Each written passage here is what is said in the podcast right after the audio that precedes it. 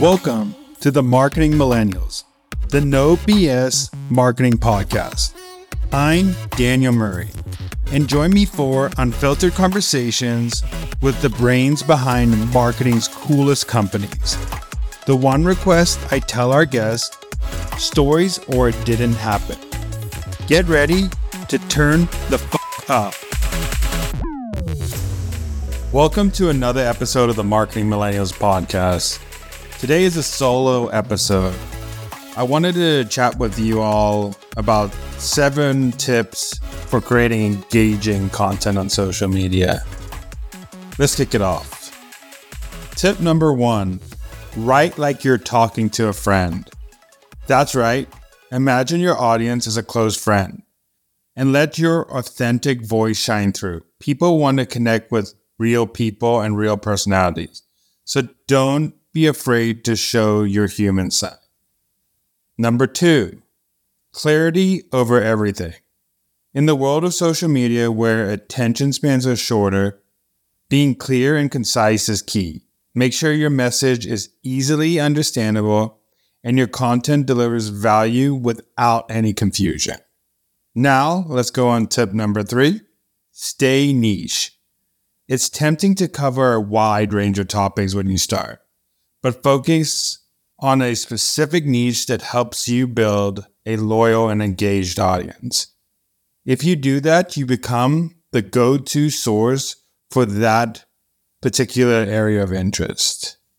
Going on to tip number four, which is turning comments into content. Take the most common comments that you see and turn them into posts and add a nice little spin on it with your personality, your voice, your opinions. This not only shows your audience that you're listening, but also keeps the conversation going.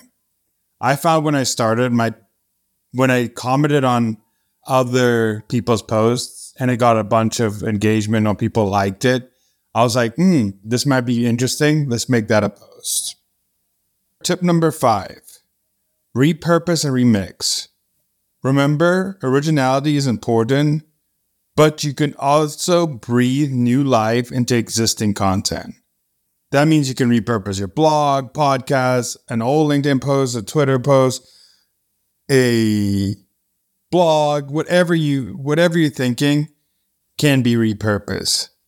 You also can remix existing content.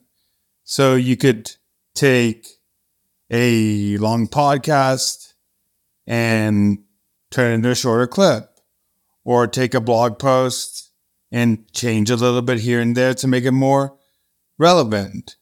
Don't be afraid to do this. First of all, a lot of your audience is going to forget what you posted one day ago. So don't be afraid to repurpose weekly, bi weekly, monthly.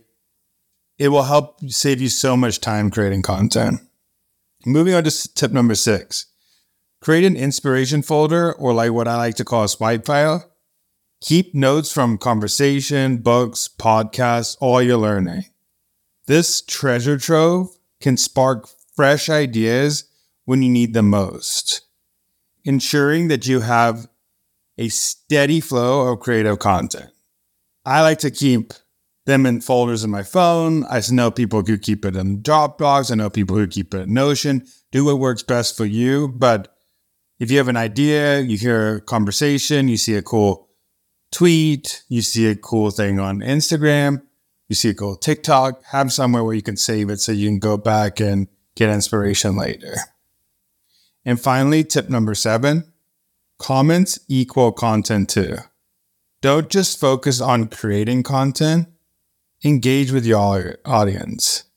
If you have nothing to say that day, one of the best things to do is find, say, I'm going to go comment on 20 people's posts.